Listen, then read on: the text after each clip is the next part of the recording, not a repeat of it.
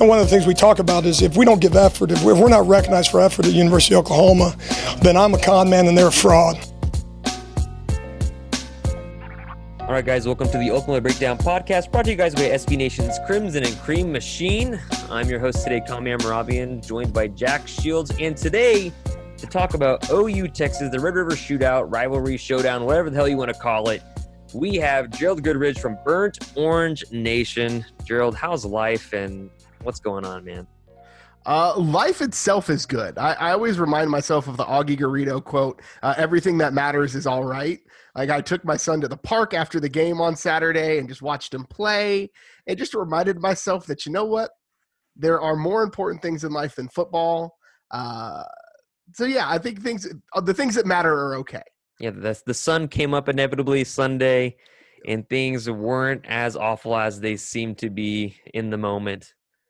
Oh, Sooners fans have been doing that for two weeks. But uh, so so Jack, to that note, how are you feeling, buddy? Man, um, well, I it's it almost feels unprecedented. You know what I mean? Because this hasn't happened in the regular season to us since 1999. Mm-hmm.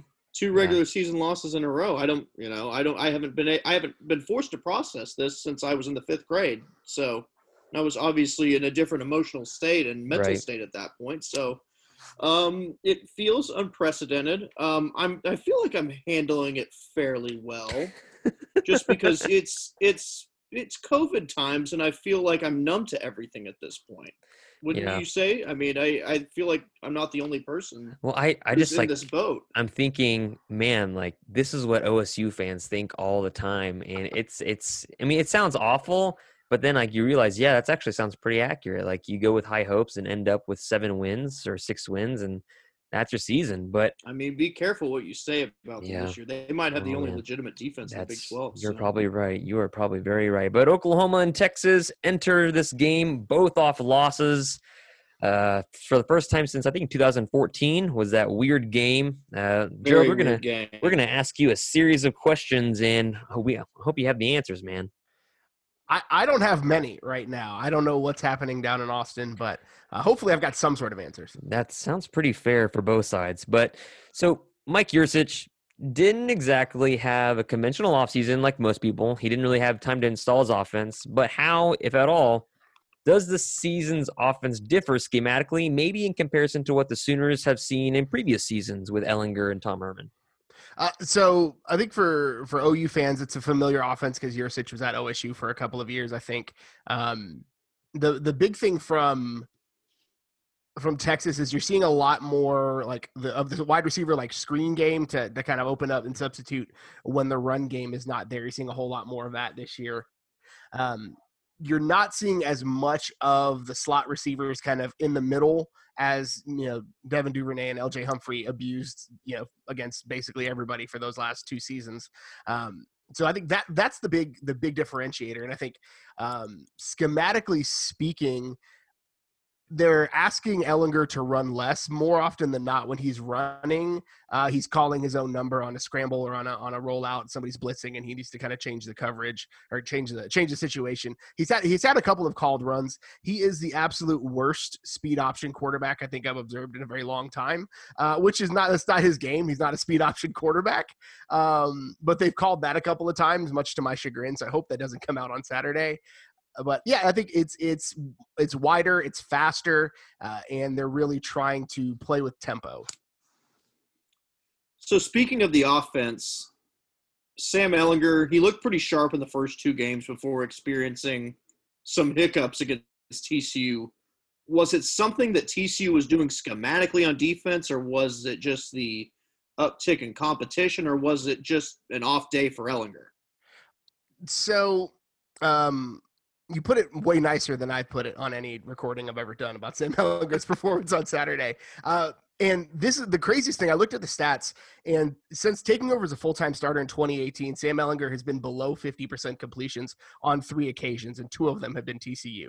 So there's something, I don't know what it is that Gary Patterson is doing. I think there is, I honestly think it's really mental because there were some spots where Ehlinger and his wide receiver made different reads on coverage, and I think the receiver made the right read rather than Sam Ehlinger. And so it, it's mental. I think he's just not. It's it's overstated. I think sometimes the guys are trying too hard, but I really think Ehlinger wanted to go out this year and prove that he could get over the hump, beat TCU, get in the Big 12 championship game, and hopefully come away with some hardware. And I think he may have just tried too hard to make plays. You know, there were some opportunities. There were like two big drops. Jake Smith dropped a, a, a touchdown over the middle that would have gone. He, like he, there was nobody in the same area code as him when he caught that. When he would have caught that ball, and just bounced right off his hand. So there were a couple of spots where wide receivers, uh, Tarik Black had transferred from Michigan, had some really bad route running on some spots. So I think it, there was there were mistakes from the wide receiver room, and Ehlinger, I think just wasn't as sharp as he normally is. And I think it's it's I think it's a mental thing with TCU. If I'm being completely honest with you. Yeah, and what's, what's really funny is that we we talked about and we we, we previewed Oklahoma together this summer uh, when we didn't know football was going to be played, and I mentioned, you know, like what what was what's the legacy of Sam Ehlinger going to be like if you know he loses to? You talk about like him wanting to really come out and do it all this year. What's his legacy if he loses to Texas against the Spencer Rattler? But I mean, it seems like the roles are reversed as far as wide receivers are concerned. Like it seems like Oklahoma's always had a dominant wide receiver core. CeeDee Lamb, Hollywood, you know, all those dudes in there, Dede Westbrook. And now it seems like it's flipped this year. The Oklahoma, their wide receiver, they don't really have a clear cut number one. And the wide receiver position at Texas It seems to be a definite strength, whereas Oklahoma's not necessarily a major strength for them. So, which individual in the wide receiver corps really stood out the most, and which one do you expect to show out the most, especially on Saturday? Uh, I think I expect Josh Moore to be a guy who has who has a lot of a lot of action. At least he's a lot of action. He is. He's a guy who missed all of last year uh, due to some legal issues. He got caught with a gun and he's like from a rich part of town which really, I was like he, he even said like I don't know why I had it it was the weirdest thing in the world uh, but he uh so he came sounds out, like he's from Waco or, or Midway possibly at uh, but he uh so he's a guy he was on the receiving end of like the first pass of the the season which went 75 yards for a score. He's a he's a like six two ish guy really fluid uh, can win some jump balls. He's one that you'll like you'll likely see a lot of. Uh, jake smith was a guy who's been injured. Uh, he was the the gatorade player of the year in arizona i think his senior in high school. So uh, this is first real year of getting in the mix of things. Uh, so he actually has some specific looks that they've drawn up for him just because he's such a such a talented receiver in space. Jordan whittington uh, is a guy who hasn't played. He's played like six snaps this season because he's uh, he's pretty injury prone, or at least he's two for two now uh, on on years and injuries. So he's finally going to get his first real action. So he's another guy who uh, can make plays with the ball in space. And I'm really interested to see Texas has some really big tight ends. They've got like three tight ends that are all six six plus, and so I really if if I'm sitting in that film room and I'm I'm scheming up and I'm looking at OU's defensive backs and I'm looking at oh I've got Jared Wiley who's six six I've got Malcolm Epps who's claims to be six seven but he's really probably six six and a half. Uh, I've got those two guys. I'm running twelve personnel and trying to see if a cornerback can can check him. Amir, was that a Parish Cobb reference with the Waco comment there? Of course it is. That so was not bad. I, I, just yeah. caught on to that. That yeah, was. I'm props to you on that. Those one. Waco boys good. are something special, man. So let's switch the topic to defense here. Uh, defensively, Texas they've looked a bit like Oklahoma during conference play, and just to clarify, that is not a compliment. If anyone was wondering there, um, what seems to be the root of the issue? Uh, is it simply poor tackling, or is it more about players being out of position? so Tech was tackling without a doubt. Tech was they were they were trying to tackle with their bodies. They were not putting hands on people. They were they were relying on on hitting rather than tackling. And striking could only take you so far when you're when you're talking about fundamentals. The the TCU game is weird because I'm I and fans are pissed at me for this. They're my mentions uh, that you know, I honestly think the defense played well enough to win against TCU. When you look at how Big 12 games are won, is trading seven for three, right? You win a Big 12 game by forcing the other team to kick a field goal when you score a touchdown. And TCU got in the red zone three times and came away with three field goals. Texas punted on all three following possessions. So, like, the defense had an opportunity and really kept Texas in that game way more than they should have uh, with the way the offense played. I think the biggest issue for Texas is actually like first down run defense. It's really weird. Like TCU averaged like six and change on the ground on first downs. And like it was just not a good look. So they were ahead of the chains for most of the game, and TCU just stayed on the field. They did what Gary Patterson teams do. They kind of just boa constrict you, where it's where they just kind of squeeze you to death, and eventually in the fourth quarter, you're like, how how is this how is this a two point game that feels like a 16 point game? And that's really what uh, what happened against TCU is they they struggled on early downs and they just couldn't get off the field. And something about Oklahoma and Texas is that during this game, you know, the last few years, Texas has either like lost a player to targeting, uh, to an injury, uh, and I know they've even had lost some guys to transferring. And so, sticking with defense, which players on that side of the ball should we basically be looking for and to make the bigger plays? So Joseph Ossai is, always going to be the first name to come up. He's uh, one of the premier pass rushers in the conference and, and possibly even the country, if you, depending on who you talk to. And he has been a hair's breadth away from a big play for the last three weeks. Where uh, against Texas Tech, he got to Alan Bowman about a half a second too late, and it was they, they were both could have been fumbles if the rule if he got there like a quarter second earlier, knocked the ball off his hand as his arm was going forward. So they were both uh, ruled incomplete. He came up with a strip sack actually against uh, Max Duggan uh, for TCU. And so um, I think Joseph Ossai is a guy that you'll probably want to watch out for. Uh, Caden Sterns is another guy who kind of plays plays center field really well. He's not um, you know, because he's a free safety, you don't see his name on the stat sheet uh, all the time, but you definitely he's a guy who uh, is a captain of the defense and will always um, he's always seems to be in the right spot in the right area to make make a big center field play. But I think um, the area that I'm concerned about is the linebacking group. They they're um, Dele is out for the presumable like next several weeks because of an injury, uh, and it's already a thin group. Juwan Mitchell actually did get tossed against TCU on a on a targeting uh, call, so so Texas is pretty thin. Um, Cort Jaquess is a guy who was a walk on two years ago, and now he's probably uh, could potentially start against against OU. So um, he's a guy to that's the matchup that I'm I'm really looking for is OU and the kind of that that mid range slant RPO game uh, against these Texas linebackers. Gerald, how is the fan base currently feeling about Tom Herman? Are most people taking this TCU loss with a grain of salt due to the uh, circumstances, or is it seen as a symptom of issues within the leadership of the program? Um, so as as an OU publication, you can understand this. Any loss is take is not taken with a grain of salt. They should Correct. fire everybody after every loss. Is what the message boards say. Uh, about the third quarter, the Twitter conversation that checks to, out. Yeah, the, the Twitter conversation turned to how big of a check do they need to cut to get Urban Meyer to come out of retirement? Like that's the literal conversation that Texas fans are having right now. Um, and I think they're I I'm not an Urban Meyer guy. I think I want to keep that guy a thousand a thousand miles away from the, the program because uh, again, w- winning is great, but do you want to sell your soul? It's another conversation for another day. Um, but I think with I think the frustration is that the conference is pretty open this year. I think there are some teams that are really good, but you, you go into a year where OU finally has the quarterback issues that everybody has been uh, saying they were going to have every other offseason for the last 15 years like that's that's the time when you have to capitalize and texas hasn't turned that corner very clearly and so when ou is is not the big dog in the conference for the first time basically since the conference's inception and you've got an opening and an opportunity to kind of step through that door and you can't that's that's an indictment. I I and I agree with it of, of the coaching. Now I don't think it's time to fire Tom Herman one because the economy's down and it's super expensive to do that currently. Uh, but I also just think like um, there's a, there's an opportunity against OU if Texas can come out and show that they actually made some progress and if they can they can bring that golden hat back to Austin. I really think uh, that win is is a pretty big ointment for uh, for any loss.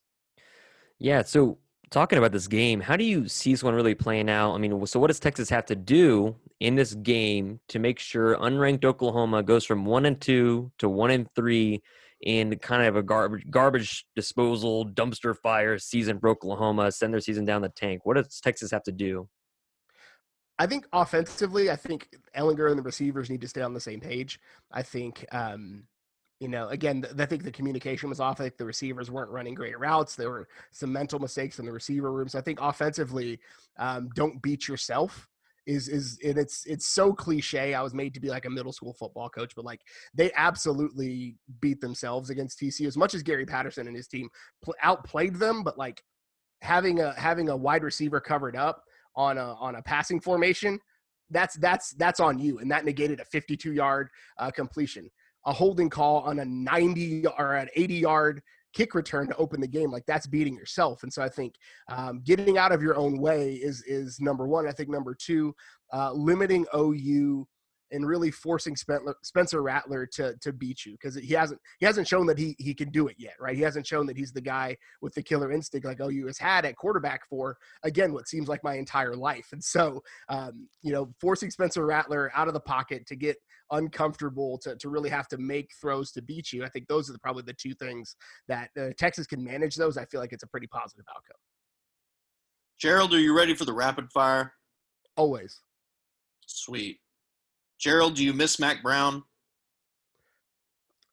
Early Mack Brown or late Mack Brown? Now Mack Brown. Oh man, uh, Mack Brown right now is incredible. I'll be really honest with you. Mack Brown right now is incredible. He's back to like 2003, 2004 Mack Brown, where he's trying to recruit a national championship, so he doesn't have to coach it, which I'm totally fine with. Who's your favorite Sooner of all time? Uh, can I say Toby Rowland? Yeah, of course. I loved. I worked with Toby for like three years. He's an incredible human being. He is outstanding. I don't think anyone has a bad word to say about Toby Rowland. He's the best. I'll fight him. If they did, I would fight him. Oh, me too. What's your favorite fair food of all time? Oh, gotta be the corn dogs. Fletcher's corny dogs is is hands down like the winner for me. A, a tear of joy came down from my eye. I'm not even going to be at the game this year as most people aren't going to be at the game this year, but they are going to have Fletcher's corny dogs inside of the stadium and inside of the fair, even though the fair is not going on. I mean, how happy does that make you? Just knowing that, that that's happening. Like that is that is one of the better things that happen in this absolutely crazy year. I will never forget my last year covering uh, this game as a student. I was sitting in the press box and they brought up corn dogs to the press box and we're handing them out. And I'm like, I don't even have to go stand in line. That, that's better than 99% of press box food you will ever have in your life, too. It is 100% better than any press box food I've ever had. So it was way better than Aramark for damn sure. absolutely. Okay, what are you going to be drinking during this game? Um, it's an early kick, and I've got I've got a toddler, so I've got to try to keep uh, things pretty pretty cinched up. So probably uh, uh, probably a diet coke maybe, and maybe a Red Bull, depending on how well my kids sleep the night before. There you go. What's your favorite movie featuring Matthew McConaughey? Ooh. Um, so this one, this one's a little unknown, and it's probably a controversial pick. Uh, there's a movie called Frailty that came out in like the late '90s, early 2000s. Um, okay. It is, it's, it's Matthew McConaughey, Bill Paxton, um, and basically it's like his dad is a is a serial killer who thinks he's sent by God. It's actually really really cool. It's got a pretty cool twist at the end. Um, if you haven't seen it, Frailty is really cool. Apparently, I need to get on. Like, Comier, what's your favorite? Services. McConaughey. Comier, what's your favorite? Yeah. Oh man, the only thing I can think of right now, other than the new Wolf of Wall Street, it, which isn't anywhere close to my favorite McConaughey thing because he was just in it like as a cameo and almost like yeah, a great but, cameo. But I can I the only thing I can think of right now is the is the classic Dazed and Confused. All right, all right, all right. They you know they they uh, stay the same age and he gets older. That that it's my favorite too, and he he was actually a student at UT. Yeah. When that movie came out, so credit to UT there for producing that human being. But um, I think that really encapsulates like his persona. Yeah, I think that stuck with him forever, and I think he capitalizes off of it. I mean, I think it's 100. it's it's fantastic. It just seems like it seems like who he is in real life. But um, trying to think, it's probably going to be that runner up's probably Time to Kill. Great mm. movie. That was That's back good. when he was like a serious. That was during his phase where he was like a serious actor. Mm-hmm. Like this was after Dazed and Confused and before like what was the failure to launch or whatever. Oh yeah, that I forgot was, about that one. That was a bad oh, period oh, for. There was the 10, 10, ways to lose a guy or something like that, or how to lose a guy in ten days. That's what it is. Was That's was it, he in yeah. that? Yeah, he was he in was. that with uh, Kate Hudson. Okay. we we also obviously have to mention Dallas Buyers Club. Like it's a great movie. It's one Okay. I that we- guess. you you you but it's one that you can't rewatch. Like you watch it once, you're like, I feel terrible, and then let's move on with my That's, life. that's fair. Yeah. I think that's fair.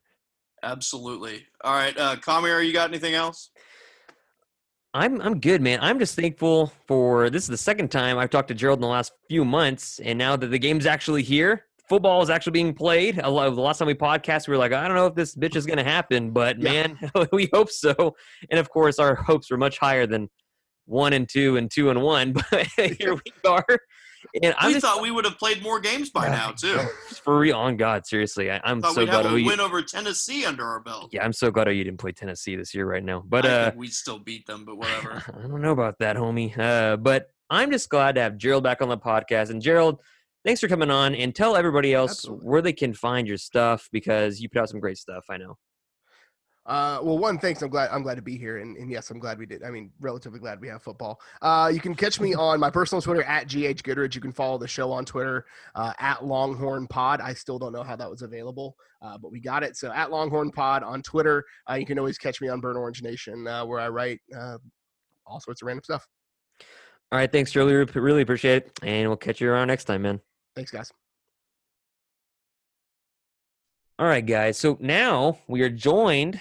We just were left by Gerald Goodridge from Burnt Orange Nation. Now we're joined not only by Jack, who's with me before, but now Stephen Brown's hopped on the podcast. Stephen, you told us about uh, your your life so far today. Not doing so well, huh?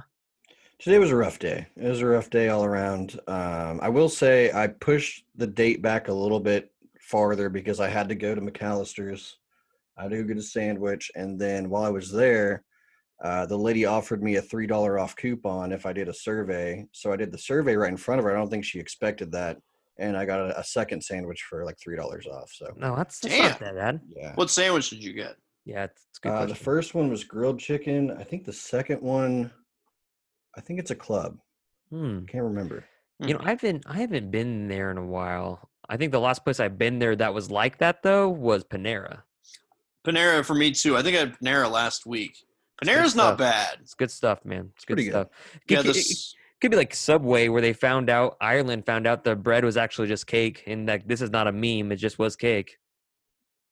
Have you heard that? was that the conclusion they made that it was cake. Yeah, they were basically like the the Irish Subway bread so probably qualifies as cake in Ireland because So- Ireland, you know, the, the Our- cuisine's a little bland. our United our United States Supreme Court's dealing with so many issues, and then the Irish Supreme Court is like, American bread. Uh, it's a you know, it's not real bread, man. It's cake. Was So- that your Irish impression right yeah, I don't, I don't, I don't know. I'm not, I'm not, I'm not part Irish, and I never, I I'm never. very Irish, but yeah, man. I, I'm not gonna. No. My I'm dad did go to hey, with my Muslim dad did go to Bishop McGuinness when he Oh, when he when he- real? yeah when he came over. your dad and I are McGuinness brothers. yes, so my dad, because my grandpa back in Iran before he passed away was this big oil guy, and so he sent my dad. He's like, I want to get you to good education, and also get you out of the military because these people are crazy. And so he sent uh, my dad to the best school uh, in Oklahoma, which was Bishop McGuinness. He th- he said, and then um, he went on to be uh, a chemist at Central State. Man, so yeah, you and my dad are Irish. Uh, Bishop McGuinness. So yeah, your dad is a, a McGuinness man. It's it's like a Michigan man, but a little less insufferable. yeah, my You dad. still get an honorary like five percent Irish if you go there. Oh I yeah, might, you know, mo- when when my beard grows out, I sometimes a little bit red. Sometimes, like I get little red hairs. Yeah, my dad, my dad prides himself on being uh, not only the captain of the soccer team for Bishop McGuinness, but being the kicker for the football team. very nice. So he's he's very excited about that. But man, we got some stuff to talk about. Sooners one and two. The Longhorns should have been one and two had Tech not just royally screwed up, kind of like what OU did against Kansas State. Dallas, Texas. You look at ESPN's matchup predictor; they have Texas with a 66% chance of winning the game. But then you look at the odds makers, and they say Sooners by two, over under. yeah, I'm gonna go with Vegas over ESPN's nonsense metric. I'm I'm sorry. That's fair. No, I- dis- I I, I, I really hope Bill Connolly wasn't involved in that. We love Bill Connolly, right. former SB Nation guy. I doubt that his metrics were involved there, but uh, think I'll go with Vegas over ESPN. No disrespect. I, th- I think that's fair. And, you know, both these guys are coming off a loss. Last time it happened, I mentioned to you guys earlier, Gerald, and, you know, 2014, the Sooners lost at TCU. It was that weird TK9 game where, like, he he, led the receiver a little bit too far out of bounds, and they lost that game. And then I don't know who Texas lost to, probably like Iowa State or something like that. And uh, it was the Alex Ross kickoff return touchdown, Sanchez pick six, and it was like Oklahoma went up 30 for 1 to 14. That was the Tyrone Swoopes coming out. That was the Tyrone Swoopes coming out party. correctly. And then the we thought he was going to dominate the world. Yep. Yep. He did not. Yeah, it, that was a weird game. Oklahoma pulled away, and then they only won 31 26. It was a tight game to close it out. And so Oklahoma comes in this game, guys, backs fully against the wall. I mean, Kirk Herbstreit mentioned he's like, when these when these guys' backs are against the wall, they uh they tend to they they perform. And man, if one and two isn't backs further against the wall, you know, it's it seems like all or nothing. This seems like a season defining game, especially for the Mhm. Sooners. And so tell me guys your feelings and your thoughts on what's at stake this Saturday. Uh, well, the thing is, like la- last week, OU had a lot to lose there as far as getting out of contention for the Big Twelve. Um, for the most part, you know, things can happen. There's some chaos in there, but um, this week, I mean, they have nothing to lose at all. I mean, they're pretty much out of it. Um, if they lose, you know, they're all the way out of it. Um, I want to see this team. I want to see how they respond to having nothing to lose. They have no expectations going into this game. Yeah, Jack. Really from think? a psyche perspective, there's a lot on the line here.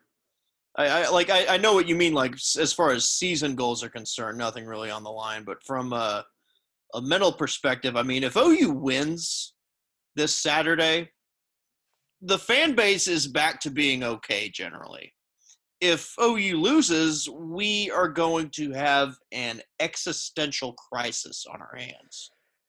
It's going to be rough times around these parts. I, I if I if Texas if the BON people they and they are smart, but I, I'm saying if they are smart, they will mimic your uh, meltdown idea that you used last year if Texas wins this game because that that that stuff is gold.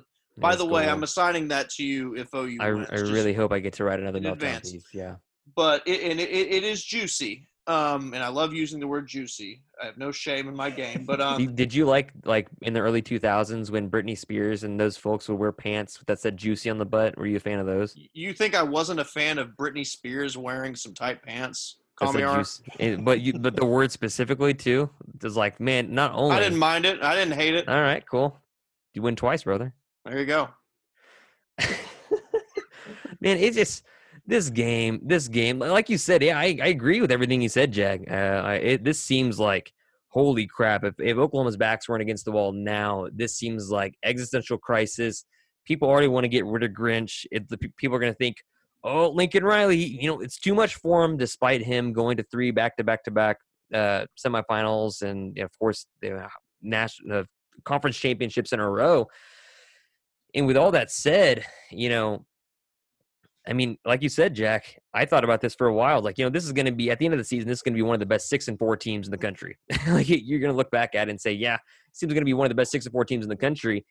And you know, if Oklahoma wins on Saturday, suddenly that TCU game, you're like, we can win that game. But well, I mean, it's kind of like what uh, Allen said. You know, you mentioned being the best six and four team in the country. Allen was mentioning, you know, it could kind of end up feeling a little like the 2005 or 2009 season where the Sooners didn't reach double digit wins, but by the end of the year, everyone felt really good.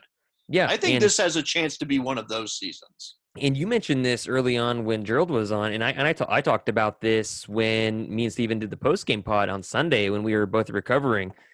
Um, you know, this team, and you mentioned the '99 Stoops team, the last time Oklahoma won, lost consecutive games, and I feel like this team has a lot of parallels to that '99 Stoops team as far as the guys being young, young playmakers that maybe get leads late in games or maybe have substantial leads against good teams like Notre Dame, like they did in '99, and they and just Texas the next week. Texas the next week, right? And they they just they had the lead, but they were young. They didn't know how to win those tight situations at this big of a level yet. And so I think I really think I'm drawing a lot of parallels from there. And of course, you have a young, hungry head coach tonight. What what you don't have is a really good defense, but you have a lot of really good young pieces. So I mean, this this this thing is going to be really interesting. Um, regardless, we're still going to you know run this train if Oklahoma loses, but I've got of course I hope they win because then I get to write another meltdown piece because those boards are always fun. But Seth McGowan, rumored to be out, y'all, with a spaghetti brain, as some people would say, and uh, concussion like a protocol. And Ronnie Perkins, even though like they're Lincoln Riley's playing with words, Gamesmanship, guys. Yes, Gamesmanship. He's playing with words. Everybody knows Ronnie Perkins is going to play. And maybe, maybe a Jalen Saunders situation. I doubt it, though. Chris Murray might uh, get something approved. Who knows, though? I doubt it. But let's say Ronnie Perkins, of course, does raise the level of this defense. But if you're without Seth McGowan, how, how does this even out for you guys? How much how much boost does this team get from getting Ronnie Perkins out back, but maybe losing a Seth McGowan? I think the big thing with Perkins is you finally have an emotional leader on the field with Ronnie Perkins. Yes, That's one of the biggest things. I agree with that. Clearly, this team is lacking that. They're lacking it both from him and from Caleb Kelly not being out there. I mean, you there's really not much defensive leadership out there. Fair. So, I mean, from that perspective, it's huge. And also, I mean, pass rush, there were some decent things from the pass rush on Saturday night. Yeah. If you had a guy like Ronnie Perkins out there, I mean, that could have been the difference between a win and a loss. I wholeheartedly agree with that. yeah. Yep. I was screaming that actually in, in, in the house and in my group chats. Steven, what about you? Yeah, I think Perkins. I think. Well, I, I argued with friend of the podcast Keegan Renault about this last night.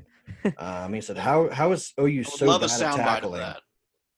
How is OU Yeah. so bad?" And I was just like, "Well, first you have Kenneth Murray, who was not only just a tackling machine, but he just elevated everybody else. He was that voice, and he Yep. backed up the talk with the play. So."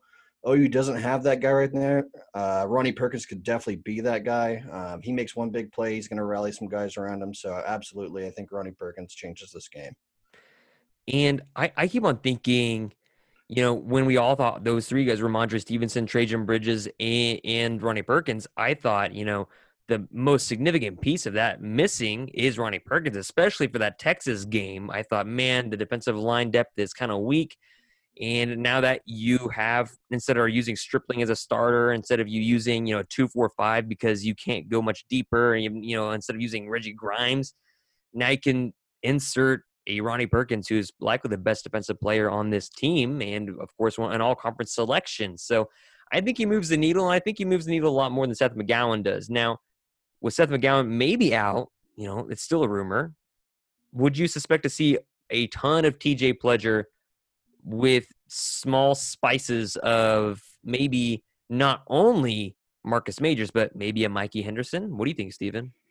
Yeah, I was gonna go with Mikey Henderson because uh, there's something going on with Marcus Major. I don't know if it's injury or they just don't have that confidence in him yet. But uh, a guy like Mikey Henderson, he looked good in the first game. Um, I think if you know you need someone to spell Pledger for a series or two, Mikey Henderson could definitely be that guy. And Jack, I mean, Lincoln Riley said this team has, and he he, he was very forthcoming about it, especially since every every really post conference or post you know whatever presser after the Iowa State game has been really forthcoming. You know, he mentioned today that the team had really responded to how they have been pushing their players all week, and he feels like they maybe elevated their elevated their play definitely. And so, I mean, in what ways would you imagine you would have liked to see certain position groups elevate their game? How would I like to see them elevate their game? I mean, offensively with the offensive line, it is. I mean, I don't know if this is something that can necessarily be improved from week to week, but they seem out of shape. The offensive line does. Yeah, I agree. They seem slow. So, I mean, that's. I don't know if you can get in condition from week to week. I mean, I, I feel like they might need the bye week to really get right body wise, don't you think? But uh, defensively, you're not going to fix this tackling culture overnight. You're not going to fix the issues with the wide receivers overnight. You're not going to fix Buki overnight.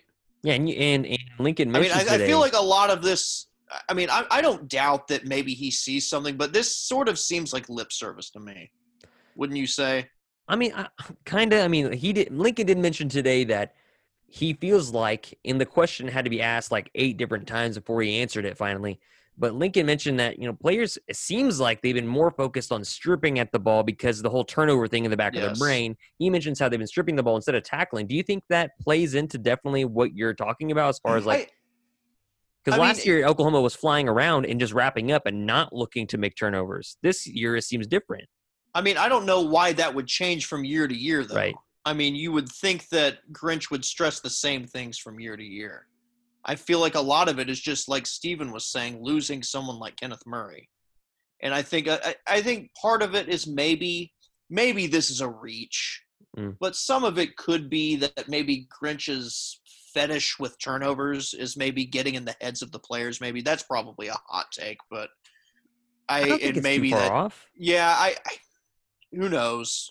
It's it's, it's it's it's- like one of those things. It's one of those things like where if you can get a team to say, "Oh shit, it's happening again," like you drop the first INT, and then the second INT bounces off somebody else's arms, and it's like, "Shit, it's happening again!" Like And, and you're like, oh god, fall- Grinch is going to really lay fall down for that trap. pick. you fall down that trap. Everybody's had that moment in their lives, but by doing something, in, in like it's like, oh, here it goes again. Everybody knows that with their favorite sports teams, like, uh oh, this happened. Oh, it, it's it's gonna sp- spiral out. So. I mean, I- I'm curious to see how that shakes out. So, Steven, Link- same question. Lincoln Riley talked about how the team responded, how they've been pushed. What ways have you wanted them to be pushed, and how do you want them to really emulate that on Saturday? I mean, they've been being pushed for like the next last two weeks. On pushing the backfield, yeah. so um, I don't know how much you can push these guys. They just need to go out there and respond um, to a, a team that's just going to hit them. These they have to learn to hit back. Um, as far as you know, Lincoln talking about they're focusing on stripping instead of of tackling.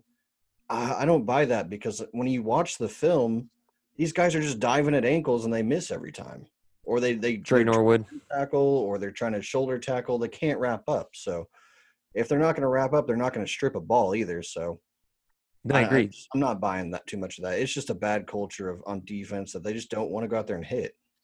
Yeah, man. Watching the Iowa State game, it was incredibly clear that unless your name was Delarrin Turner Yell, you were not wanting to hit in that game. Tre Norwood, Tre Brown, uh, Patrick Fields, Buki, who played one of the worst games I've ever seen him play. All these dudes were at the ankles, not wanting to drive their opponent backwards. And uh, that, that takes me to my next, next question is right now, knowing what they know about their team and knowing that you have Ronnie Perkins coming back and knowing that you maybe have some other reinforcements on the offensive line you can utilize, but knowing what you do now, is Oklahoma tough enough to play Texas? That's the narrative every year. And Stephen, I'm coming right back to you. Are they tough enough? Um, I think so.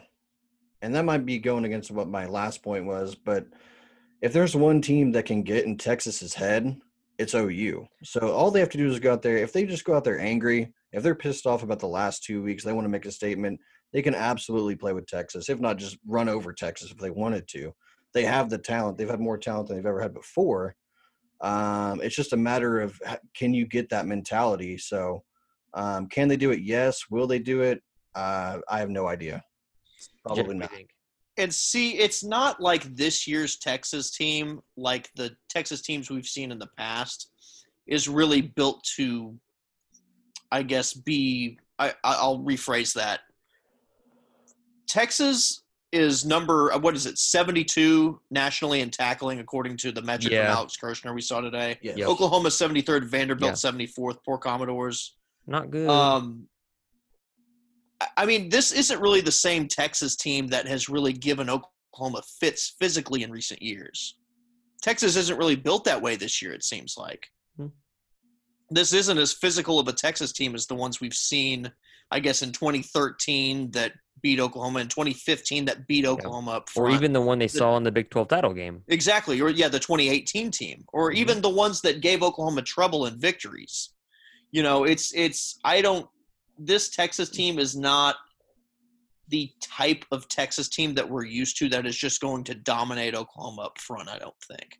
So I'm not really seeing those same issues coming about. Then again, Oklahoma's offensive line has looked terrible through a few games, so you know, maybe Texas can look like world beaters against Oklahoma this week. Who knows? So Yeah, it it's so it's such a mystery. I mean, like Oklahoma counts on two teams to prove how tough they are every year, and it's Texas and Kansas State. And the Kansas State thing seemed to be pretty well, you know, done, but they still weren't able to run the ball.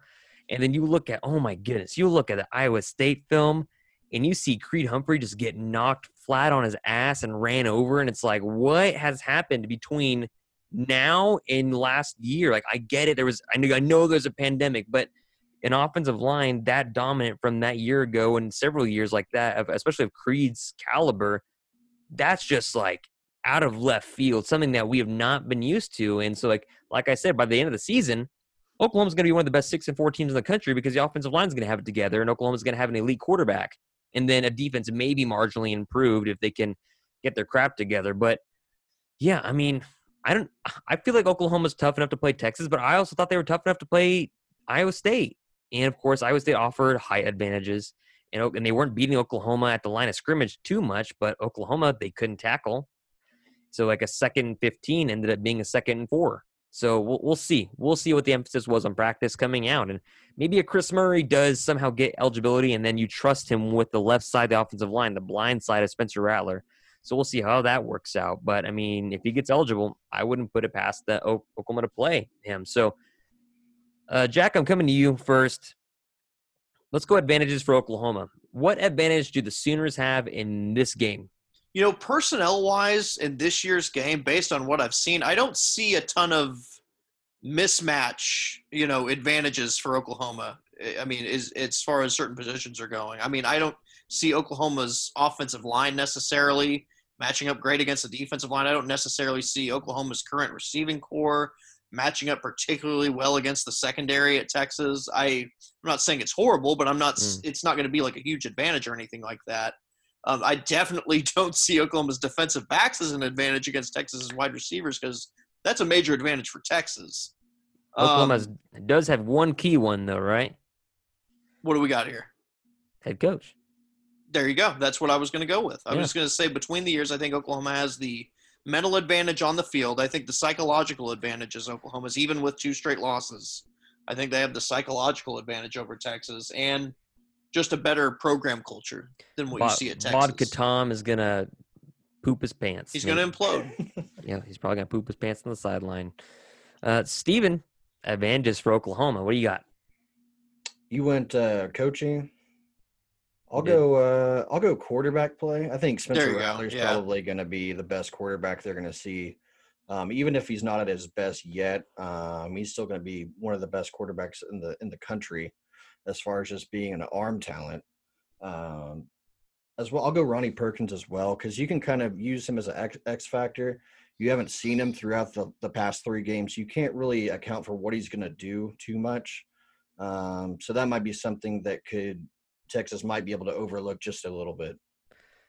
Okay, okay. So since you were Ronnie Perkins, I'm going to go the opposite side of the line because we talked about this in the post game pod that Nick Bonitto get in the backfield and seemingly not do too much, but right. now with Ronnie Perkins eh, there to able to create havoc and an increased rate of havoc with him and Perrion Winfrey, now I think you're looking at the, that Texas offensive line more or less giving way to Ronnie Perkins and Perrion Winfrey, who's taking on two guys, leaving Nick Bonitto to come in a few times, maybe unscathed and not touched, to really light up Sam, Sam Ehlinger. And I, I, I think, I think that rush edge position could be huge for Oklahoma in this game. And Oklahoma's going to win, Nick Bonitto, John Michael Terry, whoever else they're playing on that edge, they're going to have to get home. And Oklahoma's going to have to twist. They're going to have to stunt like they did last year, stuff that Texas hadn't seen from Oklahoma before. So Oklahoma has the the edge. I feel like, like you said, Jack, in between the years with Coach Riley and Alex Grinch, I feel like they do. And those systems are already installed, whereas Texas, they're still going on. They're they're learning in the middle of the season how they should work that stuff. And like uh, what you, Steven, said about specifically, you know, Ronnie Perkins, I'm gonna go the opposite side, rush edge, and say, you know, Ronnie Perkins is gonna offer a lot of other guys a lot more opportunities on that edge. So that's what I'm looking for. Now, let's flip it back and Steven, I'm coming to you first. What are the advantages for Texas? Uh, the biggest advantage is they know what they have to do. Just be a physical football team, and you have a good chance against Oklahoma. So I don't think it's too sophisticated. Sam Ehlinger's a, a good, strong runner. So um, if they can get that that running game going, they have a lot. Of, uh, they have a good chance of winning this game. Jack, what you got? Hold on just a second. Sorry, I was uh, I was looking up something. Um, What was the question again? It again? was porn. He was looking at The- porn. the I was not Spears looking at pants. porn. Settle down, y'all. Uh, advantages for Texas. Advantages for. Texas. Oh, the wide receiver group against Oklahoma's defensive backs. Texas's wide receivers are enormous. Yeah, they're, they're And fast, against too. guys like Tre Brown and Buki, yeah, good night. That's gonna be an issue. Yeah, yeah, yeah. There's yeah, it- it's hard to it's hard not to pick an advantage for Texas. I mean, you look at what the Oklahoma offensive line has been doing the first few games, even against Missouri State. You know, that's that's that's troubling. So you the the way their linebackers and defensive linemen can attack Oklahoma's front five, uh, that that's very concerning on offense, of course. And then, of course, Texas has the better defensive backs to Oklahoma's wide receiver talent. Um, Texas has really good wide receiver talent. Oklahoma's defensive backs are not so hot. So Oklahoma, if they want to win this game, they're going to have to rely on young talent, I feel like, and they're going to have to rely on what's in between the ears of Lincoln Riley and Alex Grinch, and that's what I got. So Texas has a lot of advantages.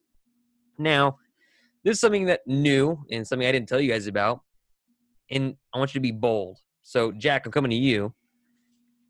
Say something that is your own bold take or bold takes of this game.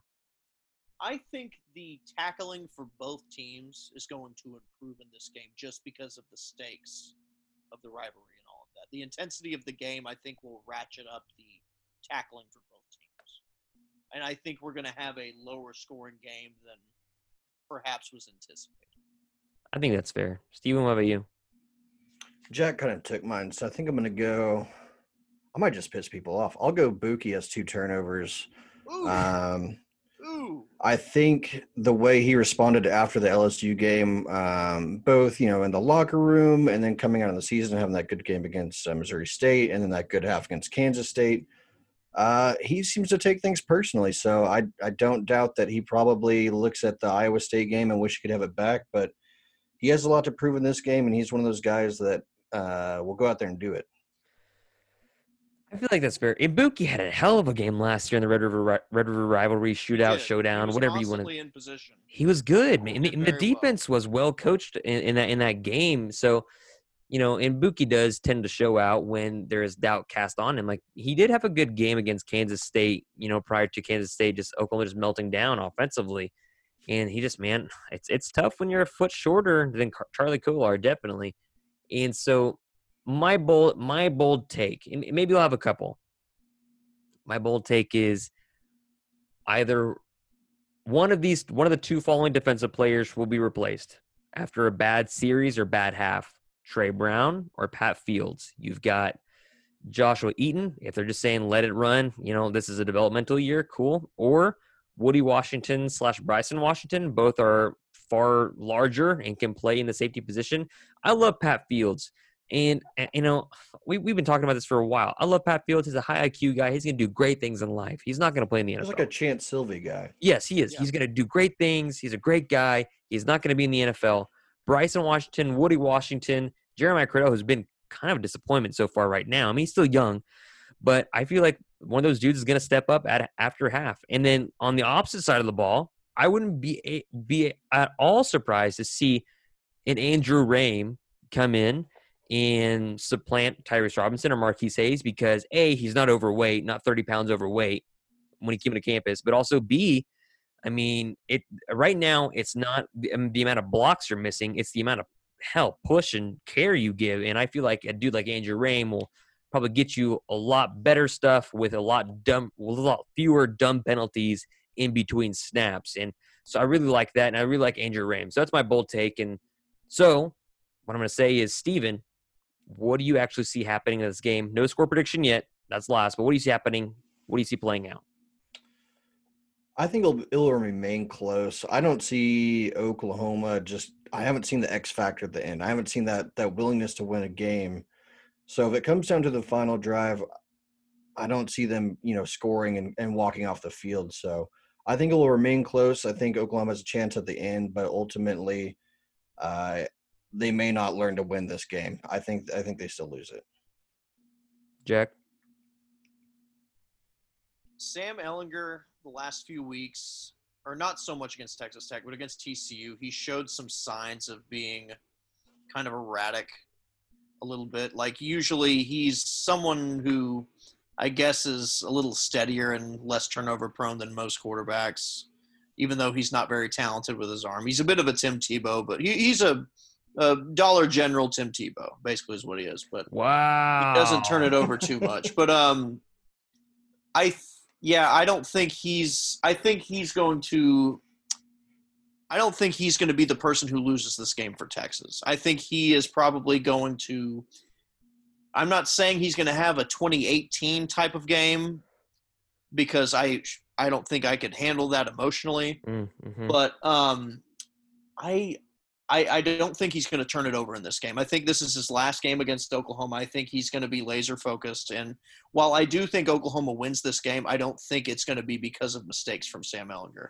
And man, this, with you saying that, I think about what Gerald said uh, earlier, and and uh, I feel like Sam has a lot of pressure on him right now, and I He feel like he. I feel like he wants to go out and prove that you know he is a. He definitely wanted to prove something against Gary Patterson, and it he didn't wanted to- happen. he wanted to prove something, especially once he come he wants to come out and prove something this year that he is the best quarterback in the Big 12 because Oklahoma has had great quarterbacks for the last five years, and he wants to prove I'm the best, and I'm going to go first, you know, in one of the first few rounds of the NFL draft, and he wants That's to win a. Big 12 title, and you know, I mean, and this year seems like to what Gerald said, it's, it seems like Sam's kind of wrapped up in that a little bit and wanting to make the big play because he's the senior, he's the guy, and I I'm curious to see what happens if they if if genuinely he loses to four different Sooner quarterbacks and Bake, Kyler in the championship game, Jalen Hurts, and maybe a freshman and Spencer Rattler. I'm curious to see what happens and how Longhorn fans will view,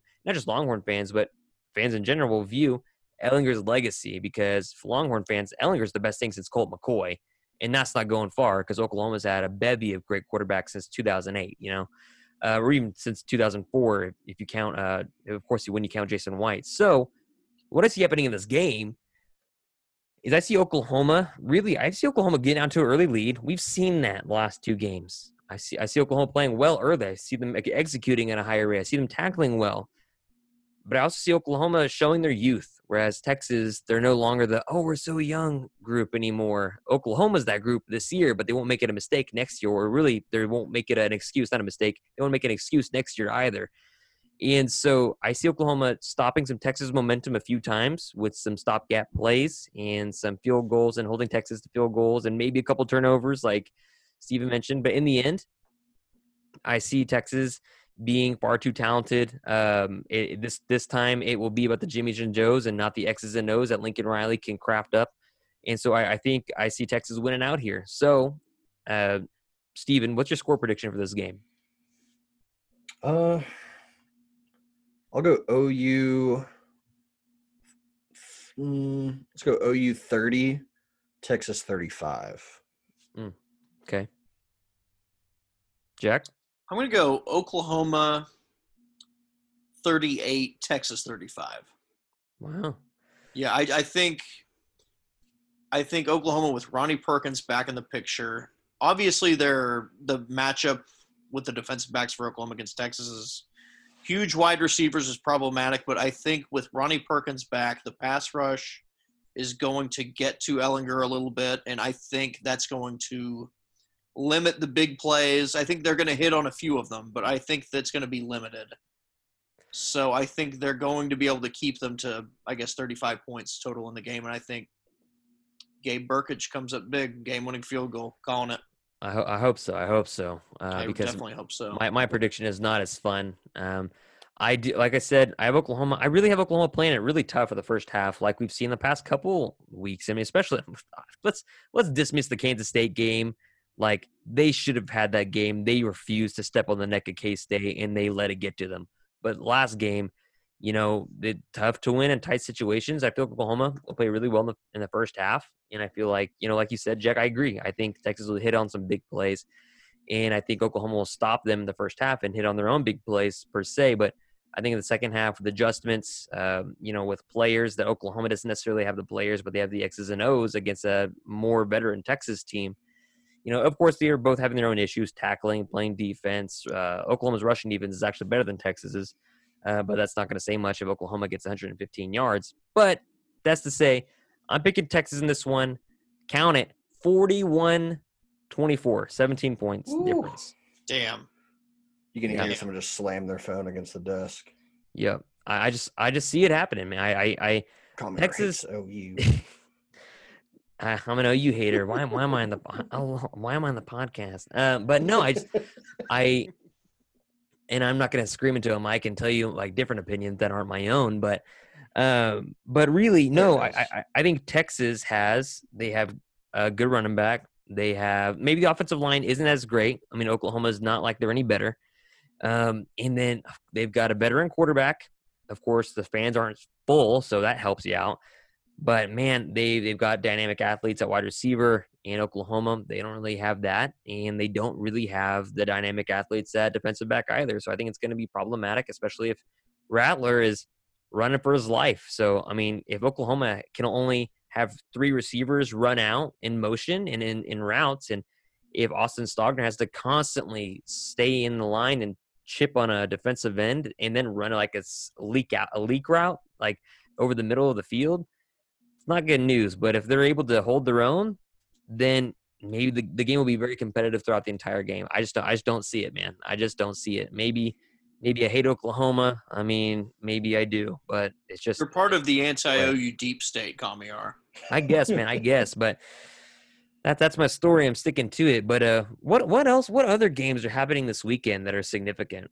Are there? I feel like there I've are. kind of tuned out, so I don't even know. yeah. I feel it's. I mean, I'm super, going like- to do my gambling post later this week, so I'll figure it out. But as of now, I am not entirely sure. Let let's let's see. Florida and A and M. That's not bad. Yeah. Oh my. god. and Um, I knew A and M was gonna get Georgia, crushed by Alabama. Tennessee, um, Iowa State, Texas Tech, Bama, Ole Miss, Miami, Clemson. That's not bad. Oh That'll yeah, fun. I'm interested That's in that not one. bad. Uh, and that's that's pretty much it. North Carolina, Virginia Tech would be That's would be pretty a fun good. One.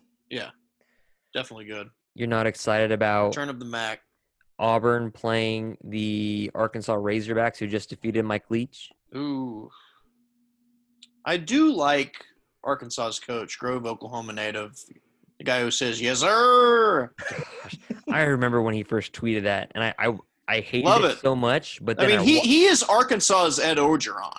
No, but no, yeah, I agree. Like from a cultural perspective, Grove, Oklahoma is basically Arkansas. because I remember that tweet specifically. He just he it sounded like this. He's like, just, uh, just got off a plane, recruiting trip, getting some more hogs. Yes, sir. Go hog. And I was like, I was like, oh, I hate this so much. And then I watched it ten more times, and I was like, oh, why is it happening again? I hate how much I love this guy. yeah, I mean, he seems cool. I mean, just like the entire SEC coaching tree is Sabanites. Like, come on, like whatever. They all run the same crap now. It's whatever. But man, I'm I'm ready to get out of here. What about you guys?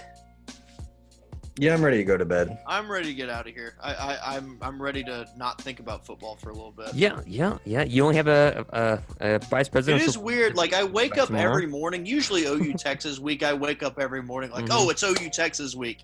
This this week it takes me till about 10 a.m. to remember that it's OU Texas week. Yeah, yeah, yeah. My my screen time according to iPhone, like last week, was down 12%. This it's down so far 15% this week. So Wow. staying off for you, though. Staying off the Twitter sphere because uh, the Good for the past can't hurt me. Yeah, the, the past can't hurt me if it's if I'm not watching it. So, all right, guys. Well, thank you for listening to the podcast. Uh, if you're listening into it and you're not subscribed, what are you doing? Subscribe to it and then give us a five star rating, which a couple more people did. We appreciate you guys that did do that.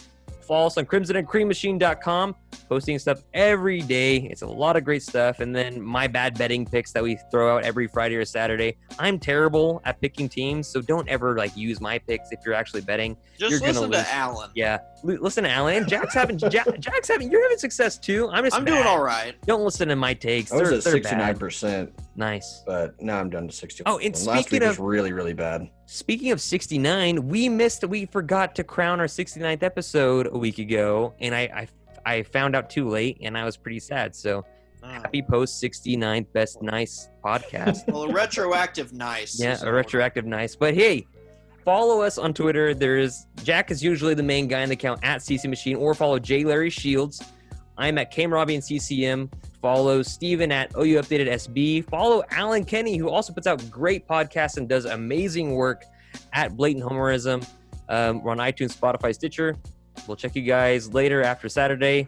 If there's a sun the next day, cool. If there's not, we'll still have a post game podcast for you guys. And uh, we'll see you guys on the other side. Have a good one.